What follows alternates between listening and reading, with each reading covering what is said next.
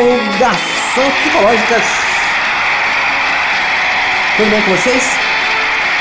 Sejam todos bem-vindos ao podcast de número 5 da disciplina de behaviorismo.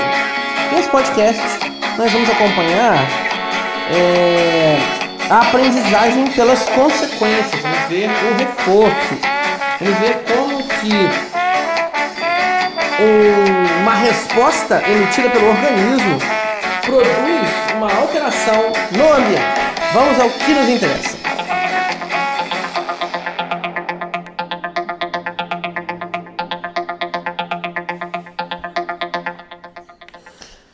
Bora lá. Vamos aprimorar aí o nosso conhecimento acerca das, da aprendizagem pelas consequências. Até agora, tudo que a gente falou nas nossas aulas versa sobre o comportamento é, respondente, ou seja, como que um tipo de relação entre um ambiente, entre o ambiente né, e o organismo, é, que a gente diz que um estímulo elicia uma resposta, onde o estímulo, né, obviamente, é, é tem a ver com o ambiente e a resposta com o organismo. Então, é, esse conhecimento ele é parte do nosso comportamento, parte da nossa aprendizagem. Nós vimos isso também muito na, nos estudos do Watson, né? é, com relação às emoções. Então, é possível compreender, modificar, né, intervir num comportamento Tá?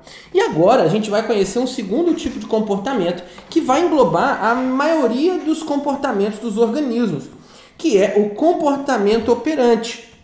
Esse termo, comportamento operante, foi cunhado por Skinner. Ele classificou como operante qualquer comportamento que produz consequências, ou seja, modificações no ambiente e, consequentemente, ele é afetado por elas.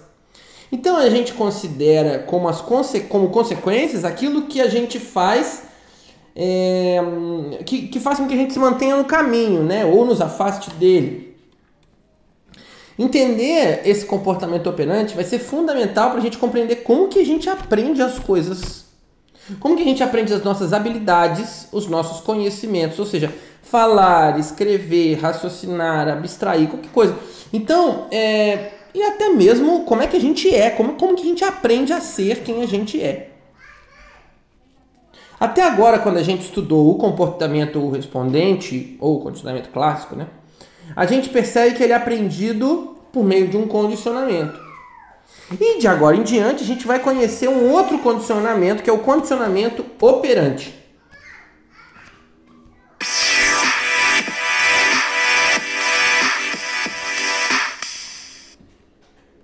Tudo que a gente faz produz consequências no ambiente.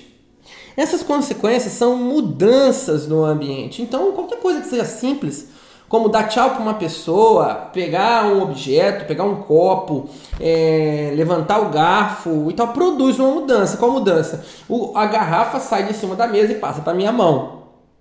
Um exemplo, tá?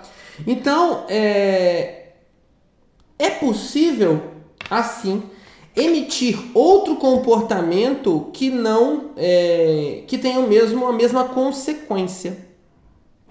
Por exemplo, ao invés de eu pegar a garrafa, eu posso pedir para alguém pegar a garrafa e a modificação no ambiente vai ser a mesma, ok? Então, é, comportamentos bem simples têm consequências. Como por exemplo, você diz um oi, escuta um olá, você faz, pega o telefone e liga para alguém, você fala com alguém. Então, esse comportamento, as consequências dos nossos comportamentos vão influenciar nas suas ocorrências futuras. Então, as consequências do comportamento chegam a afetá-los, é, ou seja, como é que eu quero, que, que eu estou querendo passar? Que a consequência vai determinar, de alguma forma, se esses comportamentos vão ocorrer ou não vão ocorrer mais uma vez. Então, as consequências produzidas pelo comportamento ocorrem naturalmente no nosso dia a dia. E a gente nem se dá conta disso.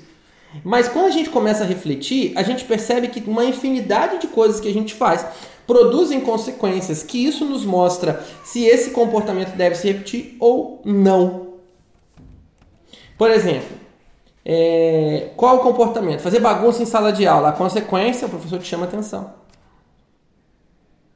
Dirigir em alta velocidade, você toma uma multa.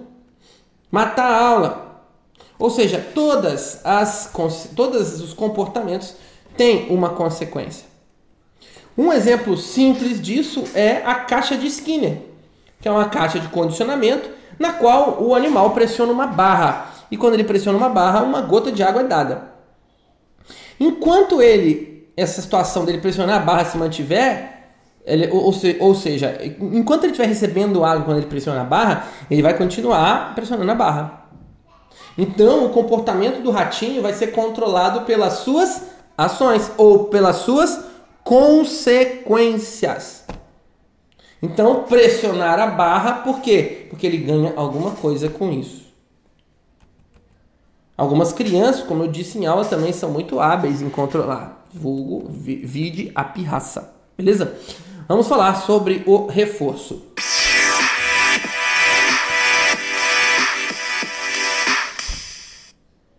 A gente viu que o comportamento produz consequências e ele é controlado por essas consequências. A gente viu que algumas dessas consequências aumentam a possibilidade que esse comportamento ocorra. E o que, que são essas consequências que é, aumentam a frequência desse comportamento? Reforço. Então, vamos lá. Reforço é um tipo de consequência do comportamento que aumenta a probabilidade de um determinado comportamento voltar a ocorrer. Então a gente tem uma relação entre o organismo e seu ambiente, onde o organismo vai emitir uma resposta, ou seja, um comportamento, e vai produzir alterações no ambiente. Quando essas alterações no ambiente aumentam a probabilidade do comportamento que, que produziu voltar a ocorrer, a gente chama isso de contingência de reforço. Ou seja, se faço X, ocorre Y. Ou seja, eu tenho a consequência Y. Se o ratinho pressiona a barra, então ele recebe a água. Ok? Então a gente deve se lembrar de que quando a gente se refere a comportamento, a gente fala sobre relações, sempre entre relações entre, entre organismo e ambiente. Né? S, setinha R, lembra disso? Bom, então o que, que nos interessa nesse momento é a relação entre o comportamento e sua consequência, ou seja, os reforços. Vamos ver um pouco mais sobre reforços naturais e reforços arbitrários.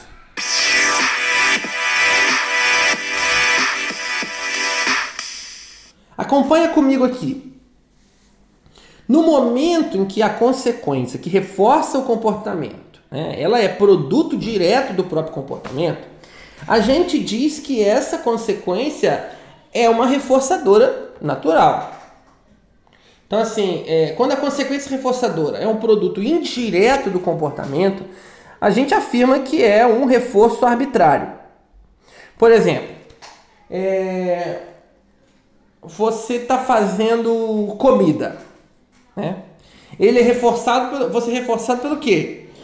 pelo próprio cheiro da comida, é, é um cheiro agradável, etc. Quando você faz comida para vender, qual é o seu reforço? É, um, é receber dinheiro. Então, você, sim, você ser recompensado com o cheiro da comida é um reforçador natural. Você receber dinheiro porque você vendeu sua comida é um reforçador arbitrário. Mas é, o que então mantém o comportamento, por exemplo, sei lá, de estudar? Algumas consequências não são tão óbvias né, quanto os reforços arbitrários.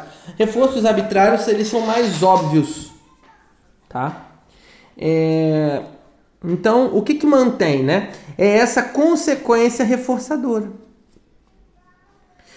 é, não são as consequências a longo prazo que vão manter o comportamento de estudar, por exemplo. São as consequências a curto prazo. Se você passar de ano, eu vou te dar um brinquedo. Se você é, tirar boas notas, eu vou te devolver seu celular. São essas consequências a curto prazo que fazem a manutenção desse, desse comportamento, que reafirmam a ocorrência desse comportamento.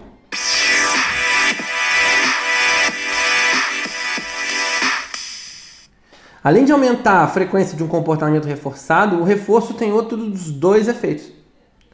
Um, um desses efeitos é a diminuição da frequência de outros comportamentos. Quanto mais eu reforço o comportamento da criança de sorrir, menos birra ela vai fazer.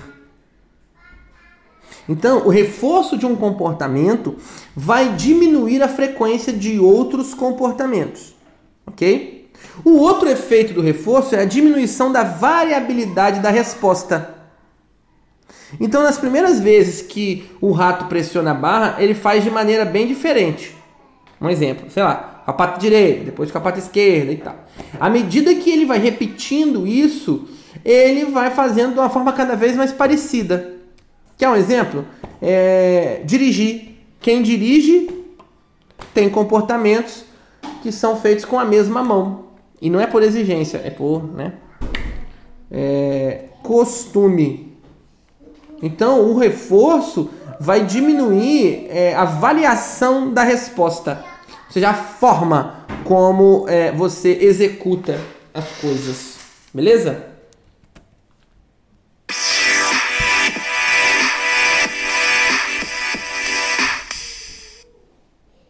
Bom, é,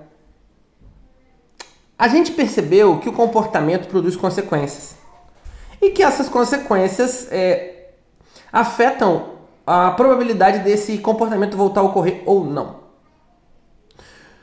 Só que é comum que algumas consequências produzidas pelo comportamento deixem de ocorrer quando um determinado comportamento é omitido. A isso se trata extinção, a, a extinção operante que é o que? A suspensão de um reforço, que tem como resultado a gradual diminuição da frequência da ocorrência do comportamento. Como no caso do, do ratinho que pressiona a barra. Se ele deixar de receber água, lentamente ele vai deixando de pressionar a barra, ok? E por último, a resistência à extinção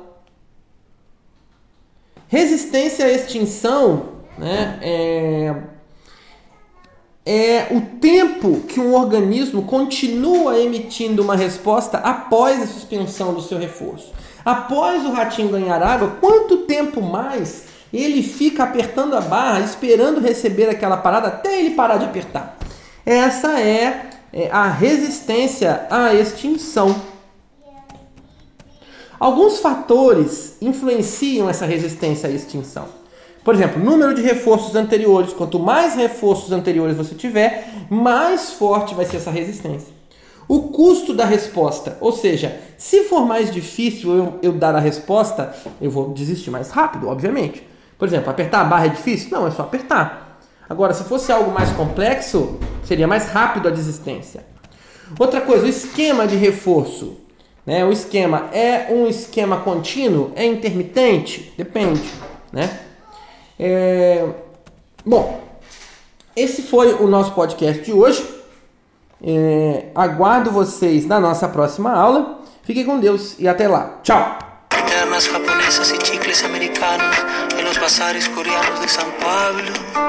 Imágenes de un volcán en Filipinas salen en la red de televisión de Mozambique.